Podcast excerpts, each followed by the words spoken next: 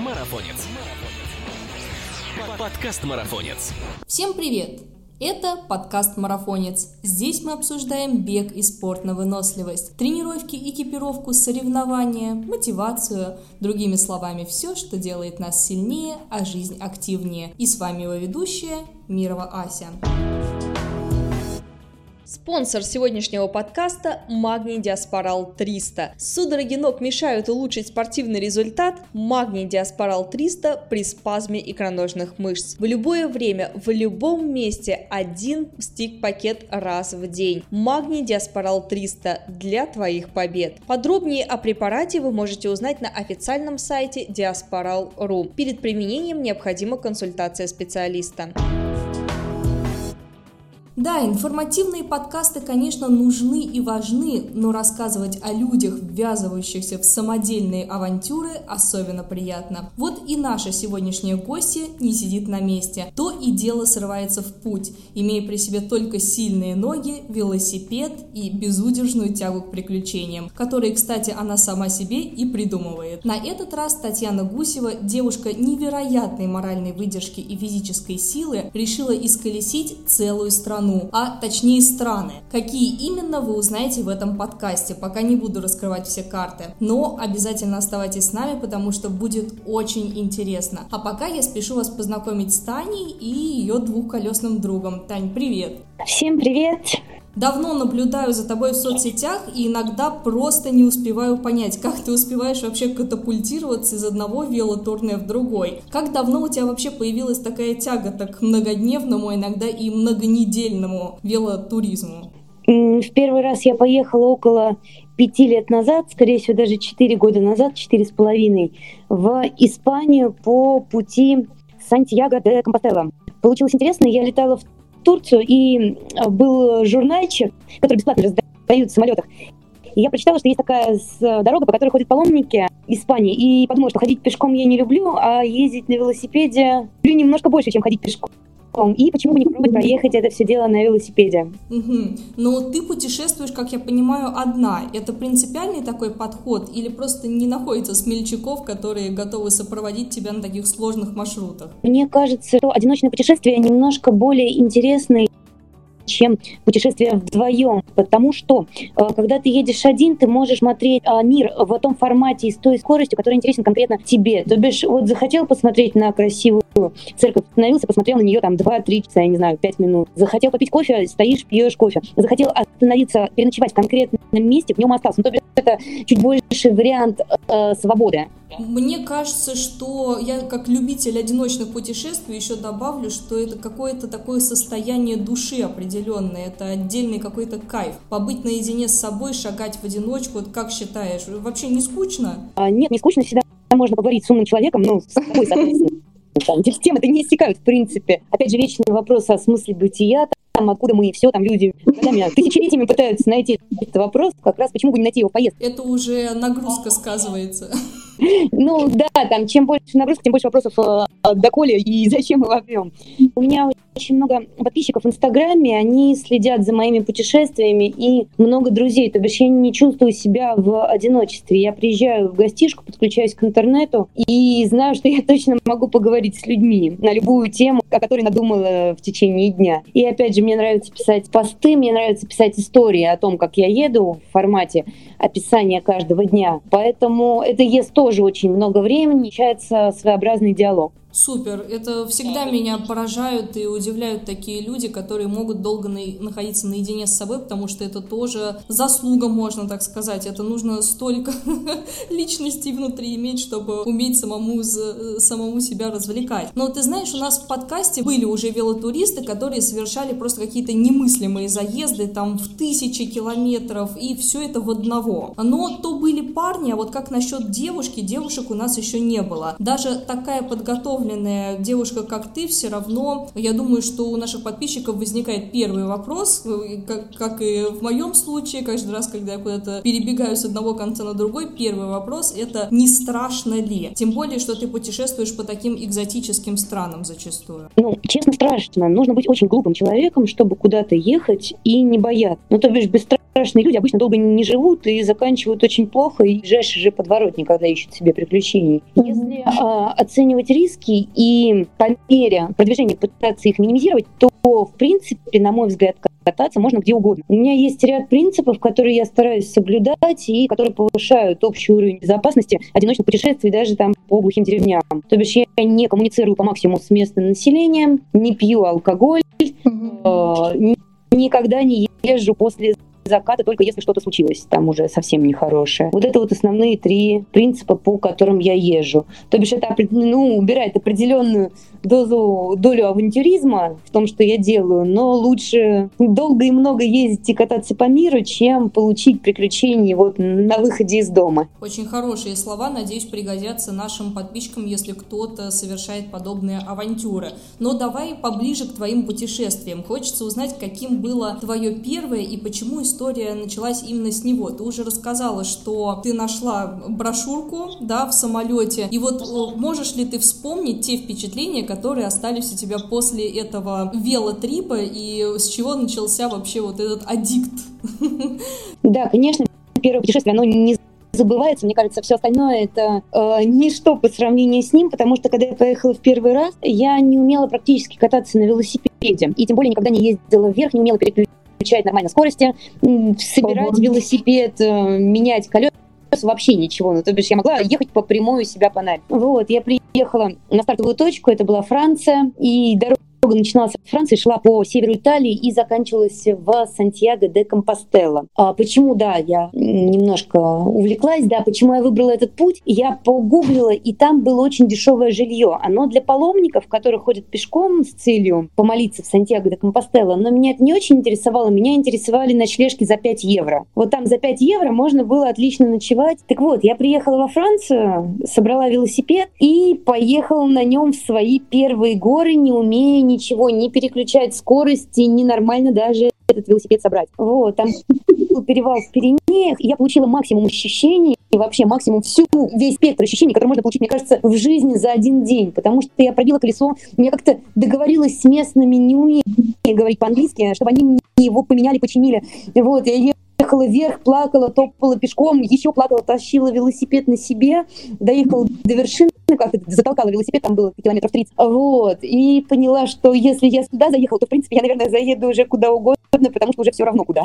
Вот. И с этого, соответственно, все и началось. И, конечно, вот это вот первые тысячи километров, которые я проехала по северу Испании, просто получая какой-то фантастический опыт каждый день. То бишь, как ехать в дождь, как ехать по грунтовке, как пользоваться картой, как платить, когда надо, когда как просить, и как э, коммуницировать с местным населением без знания английского языка. Английского, испанского я не говорю, в смысле по-английски не говорю, а по остальным э, совсем не говорю. Вот. И когда я сама одна первый раз в жизни проехала первые километров и уперлась в Атлантический океан, там были просто настолько фантастические эмоции, ни с чем не сравнимые. Вот что я смогла, что я это сделала, что мне вообще все получается, вообще все по плечу, что с тех пор пошло-поехало, вот эта вот эмоциональная зависимость, наркомания, хочется еще больше, интереснее, красивее, конечно же. Вот так и, да, так и езжу. Ну, из последних, что я видела приключений, у тебя были Турция и Перу. Фото просто потрясающие, особенно альпаки, они такие классные.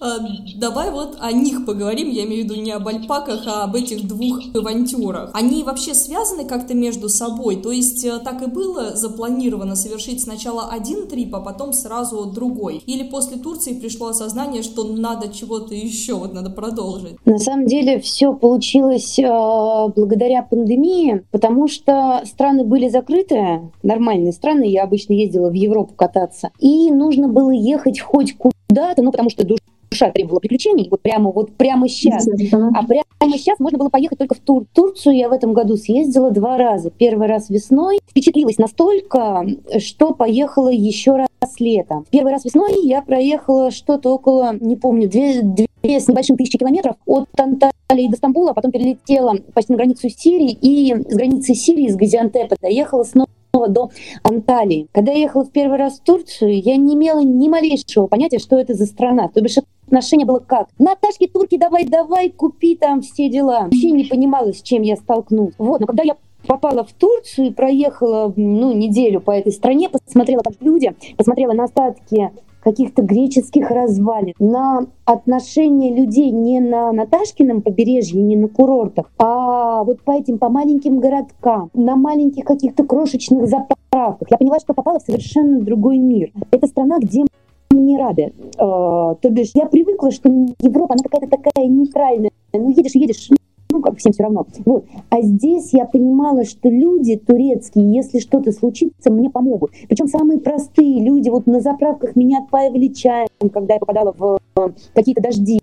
Люди давали мне еду, просто так предлагали, подвести без всяких намеков на то, что я Наташка, русская девчонка, одна на велике. Это единственная страна, Турция, где было не страшно оставлять велосипед у супермаркетов, когда идешь в магазин. Я знала, что меня его не украдут. А даже если украдут, я подойду к первому же человеку, и этот первый же человек мне поможет. Вот это вот единственное, вот я понимаю, что это звучит дико, но ощущение безопасности у меня было в Турции. Естественно, не во всей, вот где Курдистан и Сирия было немножко более более стрёмно, но отношение людей было настолько душевным, и Турция настолько разная, интересная, то бишь она очень сильно отличается э, по по всей стране в плане картинок. Там горы, Каппадокия, побережье, да, фантастически вкусная еда, дешевая, вот, ну, по сравнению, по, по сравнению с Москвой дешевая, в принципе. Там можно позволить себе есть в кафе и не обламываться, как в Европе. Вот, что я приехала в Москву, проехав э, по побережью, соответственно, по всему Средиземному морю, что подумала и через месяц поехала по центральной Турции еще раз и проехала уже три с половиной километра. Для меня прям откровение то, что ты сейчас про безопасность сказала. Я думала, сейчас будут какие-нибудь сумасшедшие истории, вот как раз-таки связанные с кражей велосипеда и так далее. Я была все время на стреме, и это просто, э, ну, настолько, как, я даже не знаю, как сказать, но настолько поразило вот это вот душевное отношение. То бишь, то, чтобы мне люди давали еду, вот владельцы магазинов, прямо магазинов давали вот платно, или там какие-то свои продукты, которые они продают. Вот, потому что им не жалко, потому что гостеприимство. Меня кормили в ресторанах туристических бесплатно. Ну, я могу себе позволить купить еду, то бишь это не проблема. Я шла, покупала еду, приходил владелец, мы с ним общались, и я спрашиваю, а почему ты угощаешь меня бесплатно? И он говорит, а, ты находишься в гостях в моей стране. Я хочу, чтобы у тебя было хорошее впечатление о моей стране. И, ну, чтобы ты любила Турцию. И это настолько поразительно, ну, потому что я турист, там туристах обычно делают деньги. Можно ну, хорошо заработать. Вот. А тут именно люди, чтобы у меня было хорошее да, впечатление именно о них, а, ну, обо всей стране угощали. Вот. Это прямо невероятно, невероятное ощущение. И на контрасте с Перу, конечно, получилось очень забавно. Вот, потому что я, прокатавшись два раза, два месяца по Турции, вот, э, решила, а не съездить ли мне куда-нибудь еще, раз есть такая возможность. Вот, а так как на ковид было все закрыто, а Турция уже изъезжена, а Перу вообще зона неизвестна где, неизвестно чего. Естественно, я решила поехать в Перу и посмотреть, а как там живут люди. Ну, вот.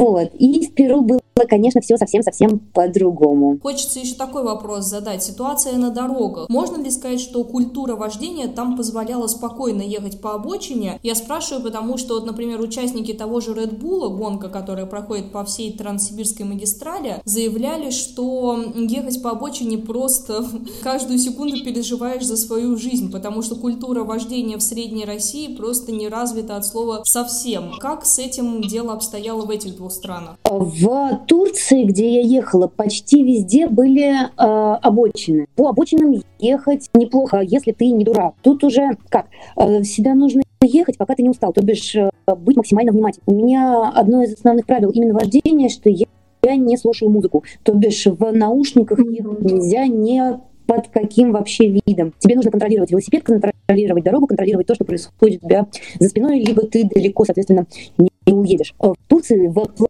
плане вождения, несмотря на то, что это горячий восточный, мужчины все было неплохо. Перу, несмотря на то, что это горячие латиноамериканцы, все было очень-очень плохо, потому что а, там... Не, ну это не шутка, да. Потому что Перу, как выяснилось, это вообще немножко параллельный мир, параллельный нашему, как традиционно европейскому, даже там, традиционно турецкому. Вот. И там что больше всего поразило, не принято думать о людях, принято думать только о себе. Ну, то бишь, вот они построили дорогу для машин, там нет обочин, ты едешь непонятно, непонятно как с машинами. Вот, там если в Перу, я имею в виду, если человеку нужно ехать, он едет туда, куда ему нужно. Если ему нужно повернуть, он, он повернет.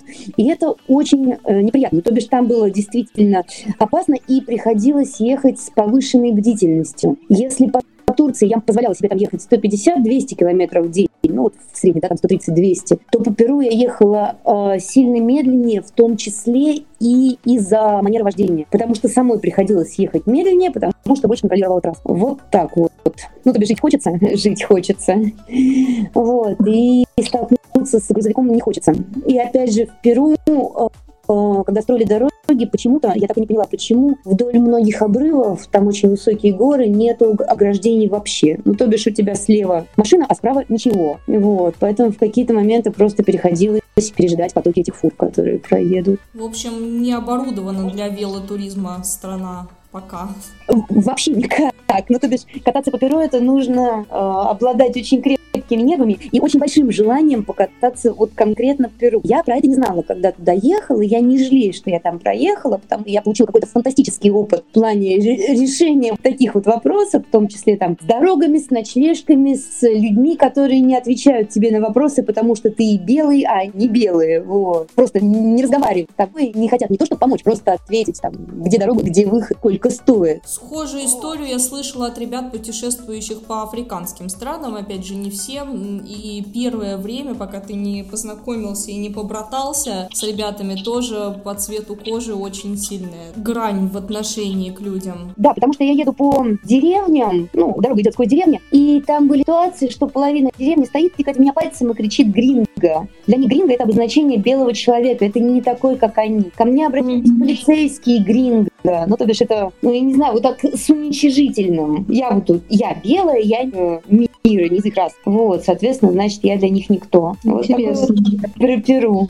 Но это негативное, конечно, а позитивное это, это, это альпаки, там, все ламы, Мачу-Пикчу, просто фантастически красивые эти перевалы. Слушай, а как бы ты оценила маршрут, э, вот в частности в Турции, по уровню сложности? Потому что направление очень популярное среди путешественников, Ликийская тропа, вообще среди бегунов, среди спортсменов на выносливость. Очень из-за того, что она очень популярная, многие хотят, тем более сейчас открыта Турция, она доступна, она финансово доступна, и многие хотят э, повторить нечто проделанное тобой, э, есть такие задумки, может быть, у кого-то, вот чтобы люди трезво оценили свои силы и понимали степень нагрузки. Как бы ты оценила рельеф, маршрут, э, чтобы понимать вообще, рассчитывать на что? Мое мнение, что вот этой дорогой от Анталии или от Алании даже, от Алании, mm-hmm. и в сторону Эфеса может проехать любой. Ну, то бишь там, где куском находится Ликийская тропа. Почему? Там не очень легко в плане перепадов высот, но, во-первых, дорога идет вдоль моря, а вдоль моря получается плоско, да, все равно э, более плоско, чем в горах. А, и, во-вторых, там очень развита туристическая инфраструктура, то бишь всегда есть где переночевать. Едешь ты 30 километров, 60 километров или 90 километров, ты всегда можешь, нету проблемы, не нужно ехать 150 как по центру, потому что или иначе ночевать в кустах, вот, или в палатке. Всегда есть какой-то недорогой вариант жилья, вот. И, естественно, там очень развита вот эта вот еда, на каждом шагу можно не, не возить с собой ни еду, ни воду. Я знаю, что даже стоят стационарные вот такие водопойчики маленькие, где можно бесплатно попить. В каждой деревне, да. Но это не нужно, там настолько дешевая вода, на 110 рублей за бутылку пластиковую, что можно, в принципе, набирать. Меньше 10 рублей она стоит. Вот. И этот э, кусок вдоль моря Средиземного, он безумно красивый, потому что если интересны именно древние развалины, мне нравится смотреть именно ну, достопримечательности, вот эти старинные камни, храмы, церкви, крепости и прочее, то там безумное количество всего, и то бишь ты едешь от красивого до красивого, не просто проезжаешь, да, смотришь пейзажики, а есть что посмотреть, кроме пейзажей вокруг. Единственный минус, летом там жарко, летом жарко. Вот то, что я ехала весной, это было просто идеально в мае. Вот. Я советую, честно, и водят там, ну, на мой взгляд, нормально. Я, я привычная просто, у меня там крепкие нервы, вот, если что. А, были сильно хуже, конечно же, в Перу. Насчет подпитки тоже хочется уточнить. Ты сказала, что что в Турции можно подпитаться где угодно, в том числе в воде себе не отказывать, но что Турция, что Перу весьма специфичные страны в плане кухни, кулинарии. А не возникало ли с этим проблем? Я имею в виду с пищеварением и вообще с реакцией организма, потому что при такой нагрузке очень особенно важно осмотрительно относиться к тому, какое топливо, собственно, потребляешь и в себя подставляешь. Я отравилась один раз очень сильно в Турции и один раз очень сильно в Перу. В Турции по собственной глупости, потому что я как спортсмен понимаю, что мне нужно съедать определенную норму белка в день. Было жарко, есть не хотелось, я пошла и все равно э, съела курицу, хотя она была там на жаре, и, понятно, там ну, более-менее в нормальном месте, но лучше там было, конечно, не есть, то бишь тут сама лох. Вот. И второй раз я отравилась, ну, за все мои путешествия в Перу, но это была единственная кафешка на очень много километров, где больше ничего не было, и единственный приличный вариант поесть хоть как-то горячей еды. Горячей еды, а было холодно. Э, были еще супермаркеты, но у них, о, супермаркет, там у них крохотные эти магазинчики, но там кроме печенья, сгущенки, сладких напитков ничего нет, это был не вариант, нужно было поесть нормально. Э, во время поездок ем я очень много, сильно больше, чем в Москве. Ну, то бишь, хочешь нормально есть, э, ехать, проезжать много километров, нужно много есть, и это главное правило. Вот как бы там девочки не хотели похудеть за поездки, там еще чего-то, не ешь, не едешь. Вот. Э, энергия кончается, нужно закидываться. Вечером, вечером плотный ужин, утром плотный завтрак. Днем, когда я еду, я обычно стараюсь много не есть, там всякими э, сладкими ништяками, как mm-hmm. ну, чтобы углеводы были на чем ехать. Что насчет спортпита? Пользуешься? И он в любом случае кончится за две недели. Нет, я ничего не ем. Вот, но я, в принципе, так как э, занимаюсь спортом в Москве, да, у меня свой зал, я работаю там тренером, я понимаю, как нужно питаться и стараюсь обязательно э, съедать норму белка. Любой человек, который делает длительную вот эту вот работу, да, кардио, так называть, он теряет в. Вот, а чтобы за вот эти свои безумные поездки на много километров не потерять именно мышечной массы, наработан в зале там годами, мне нужно их постоянно подпитывать белком, да, ну, мясом там, совсем уже, грубо говоря. Основная основная проблема всех путешествий, что люди едят не едят белок, не едят мясо, да, не получают его, ну, потому что там, там едешь на сладеньком вечером, там съел пиццу, углеводы, жир, вот, и мышцы теряются, рушатся, и все. И дальше их долго и больно восстанавливать. Это точно. Вот тогда такой еще вопрос, ты прям предугадала мой следующий вопрос, он был таковым. Я знаю, что ты преуспеваешь в кроссфите, ты сказала сама, что у тебя свой зал, у тебя развитая мускулатура, и силовые показатели тоже на высоте, как я понимаю, но велотуризм, он же подразумевает как раз-таки выносливость. Как удается вот как раз совмещать эти два противоположных, казалось бы, направления? Или одно другому не мешает? Они э, не совсем противоположные. У меня я занимаюсь кроссфитом, и он а, предполагает собой всеобъемлющую подготовку. То бишь я длительную циклическую работу, в принципе, тоже делаю. Да, там я плаваю в бассейне достаточно долго, бегаю, езжу на велосипеде, э, делаю какие-то длительные комплексы. Ну, то бишь у меня не просто тупо качалка и бодибилдинг, там какой-то пауэрлифтинг, там было бы тяжело. Вот, но у меня очень хорошо развита, в принципе, и силовая, вынос, э, и силовая выносливость, да, и вот это вот э, вариант кардио. Поэтому, да, и, конечно же, развита терпелка. Ну, то бишь, когда плохо, можно потерпеть, а потом еще потерпеть, а потом еще потерпеть. А вот 10 часов терпел. Вот и молодец, вот и приехал. Ну, как раз, если мы говорим о велотуризме в твоем стиле, то здесь, получается, постоянно в горку, по рельефу как раз-таки включается силовая тоже работа. Я не умею правильно ездить на велосипеде. Я смотрела ролики, как ездят профессиональные велосипедисты. Они крутят часто, быстро, а я езжу в более силовом формате, то бишь, ну как-то взвалил и потащил. Вот, вот так и еду. Долго, но как бы тяну, какая разница? В принципе, какая у меня техника, если я не профессиональный велосипедист, мне просто интересно таким образом смотреть мир. Вот. А вот как местные реагировали, в принципе, на девочку, пересекающую страну на велосипеде? Поддерживали, интересовались ли? Может быть, ты сказала в Перу, что показывали пальцем и, небось, крутили у виска, да? Люди, которые вообще вот местные, те, может быть, спортсменов ты каких-то встречала на своем пути, как реагируют на такое приключение? Что вообще говорят? Я честно привыкла пользоваться тем, что я девочка, я умею улыбаться, когда надо плакать, вот, когда надо смеяться. Ну, то есть тут включаешь режим дурочки, и, и тебе, грубо говоря, сыпятся все блага. Ну, когда тебя там останавливают полицаи, вот, ты начинаешь плакать, когда тебе нужно что-то получить от других людей, ты тоже начинаешь плакать, вот, там, плакать, баться. Я когда пишу посты, называю это мяукать. Вот, пришел, помяукал, и все получилось. Вот. Так как у нас со всеми языковой барьер, то работает действительно постоянно улыбаться. Вот. Если относиться к местным, когда с ними коммуницируешь именно, вот, не знаю, как с э, позиции вот такая прелесть, что за дурочка, то с тобой отлично ладит вообще все, кроме вот этих непонятных перуан.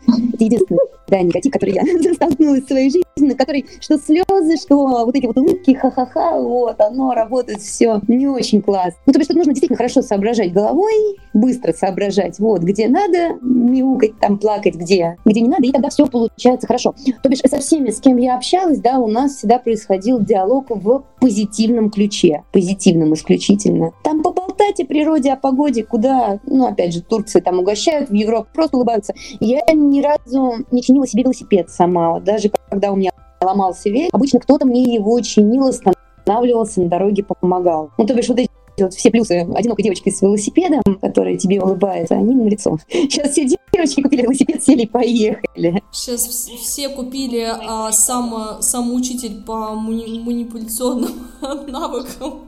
Ну, а по-другому не выжить, это не шутка. Вот после Перу, вот, после богатого жизни, ну, другого, да, сказать нечего. Вот как-то ориентироваться быстро. В общем, а, улыбка спасает жизнь иногда, и главное здесь не негативить, потому что для собственной же безопасности лучше не вступать в конфликты. Эти вот все всегда нездоровые шевеления какие-то за спиной. Ну вот, когда понимаешь, что ситуация какая-то не очень, нужно сразу же оттуда уезжать, причем максимально быстро. Я как бы уезжала, да, что-то какие-то парни непонятные подтягиваются, нас начинают общаться. Сразу же, не-не-не, ребят, никаких контактов. Улыбаешься и пока. Угу. Ну, работает только если соображать. Зато я знаю, что многие подписчики твои очень даже поддержали тебя, в том числе даже финансово. Нет, я никогда не прошу денег у своих подписчиков. Вот это принцип. Всех поездок пишу посты и прошу всех перевести деньги в приют для животных. Ну, то бишь, я считаю, что это хобби, а катание на велосипеде это хобби.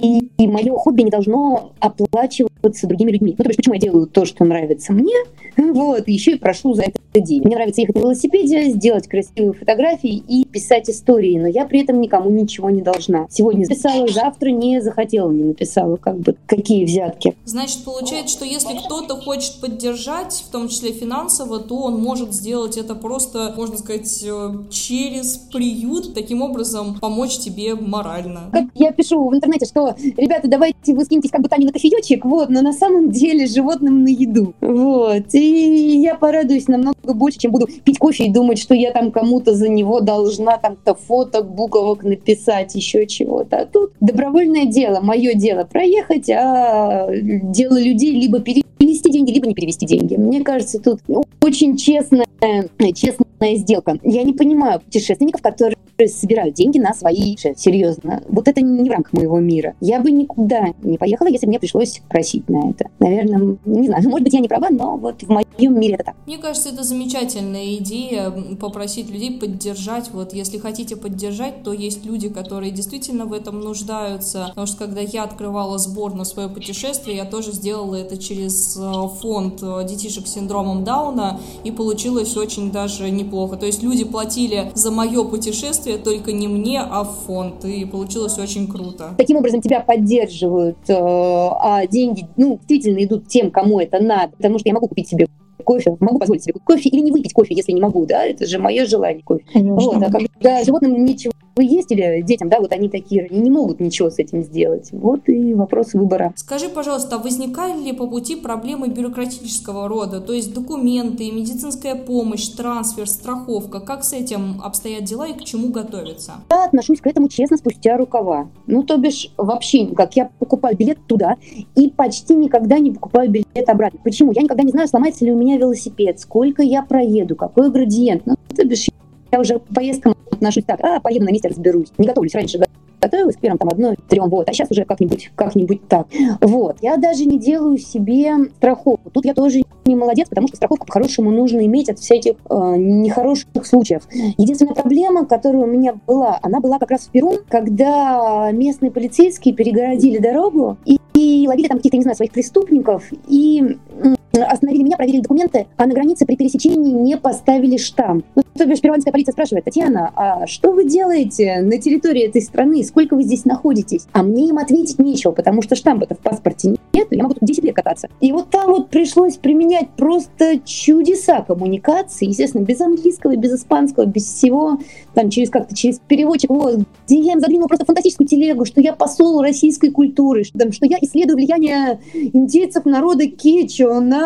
Что-то я такого не задвигала. Они решили, что вот проще, мне кажется, от меня отстать. Вот сказали переночевать в этой деревне, они там куда-то там позвонят. Не знаю, куда они звонили. Я еще посидела у них вечером в полицейском участке, провела фантастический вечер. Вот, но утром в 6 утра уехала, и больше меня никто не трогал уже подружиться с ними успела, даже с этими перуанцами, пока сидела. Вот, у меня развитый Инстаграм, когда у меня что-то спрашивают, я показываю, ребятушки, говорю, я журналист, вот это вот популярный журналистский блог. Там было, ну, не очень хорошо получилось, потому что за пару Потом до этого я выложила фотографию в душе с велосипедом, где видно, так сказать, где одежды нету никакой, кроме полотенца. Решил пошутить, вот, порадовать подписчиков. Вот стоят полицаи, листают мой этот популярный журналистский научный блог, а там Таня в душе с велосипедом. И вот это было прямо нехорошо. Штирлиц никогда так не был.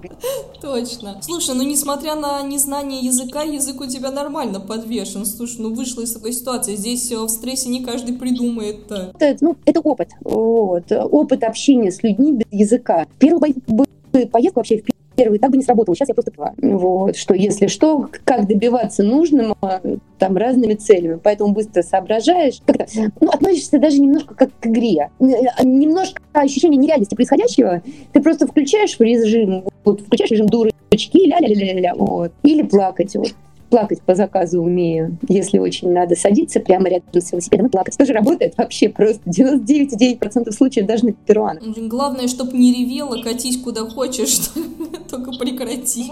Музыку ты не слушаешь, книжки, аудио тоже получается. Здесь у тебя принцип без наушников в целях самообеспечения безопасности. О чем же ты думаешь что целыми днями тогда? Так я же говорю о смысле бытия, откуда и доколе. Вот. На самом деле зависит от градиента. Потому что если ехать 5 часов в гору, ты думаешь, господи, когда же оно кончится? Там 39,9 километров, 39 ей 8 километров осталось. Потому что там особо не подумаешь. Эм, и вообще, в принципе-то, э, если на чистоту, то прямо на поговорить с собой остается не так много времени. Потому что, когда катаешься по таким ну, не самым безопасным местам, нужно очень много всего отсекать. Едешь, ты следишь за машинами, ты думаешь, сколько тебе еще проехать, ты смотришь на трассу, да, ищешь там ямы, камни, ну, то, то бишь, ты постоянно пытаешься, что и где тебя хочет э, найти, что и где тебя хочет убить. Ну, это совсем грубо говоря. Так как местность незнакомая, это вот хорошо, вот у себя по набережной кататься, там едешь, думаешь, а там постоянно нужно ориентироваться. Слушай, а какая история приходит на ум, если спросить про самые яркие моменты? Что тебе впечатлило больше всего? Вот если бы тебе сказали выделить такую самую крутецкую историю, которую бы ты рассказала? Ну, просто их очень много, да, крутецкие истории. Первой поездкой, потому что все остальные, все остальные, ну, они как-то, они хороши, они великолепны, но первая, она навсегда осталась в сердце. И когда я ехала на второй день, на второй день вообще, в принципе, кручение педалей.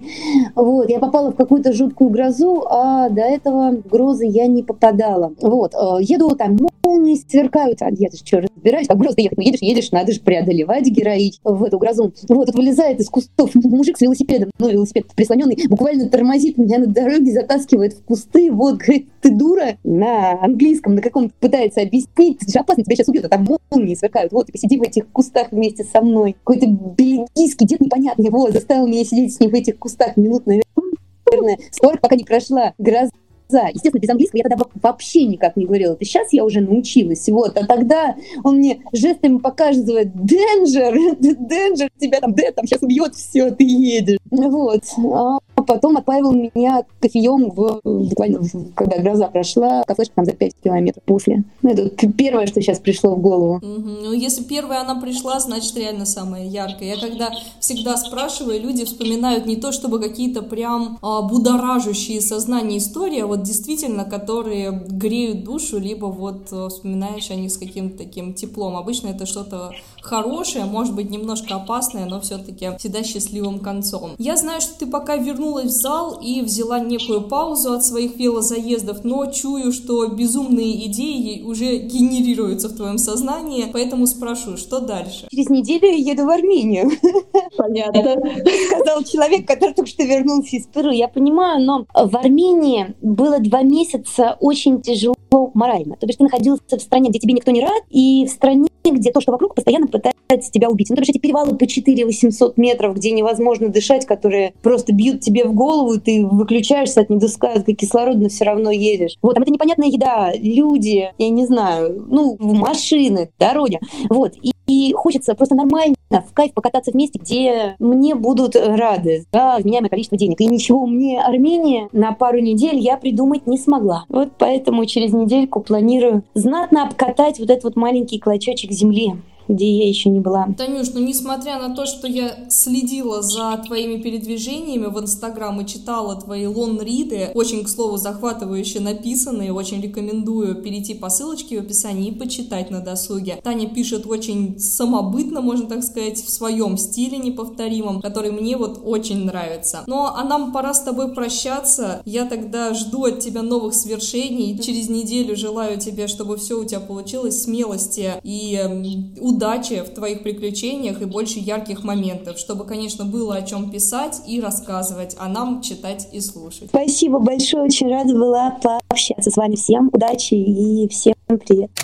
А я напоминаю, что с вами был подкаст «Марафонец». Здесь мы обсуждаем бег и спорт на выносливость. И не забывайте подписываться на нас на тех платформах, на которых вы нас слушаете. Ведь впереди еще столько интересных тем и гостей. Пока!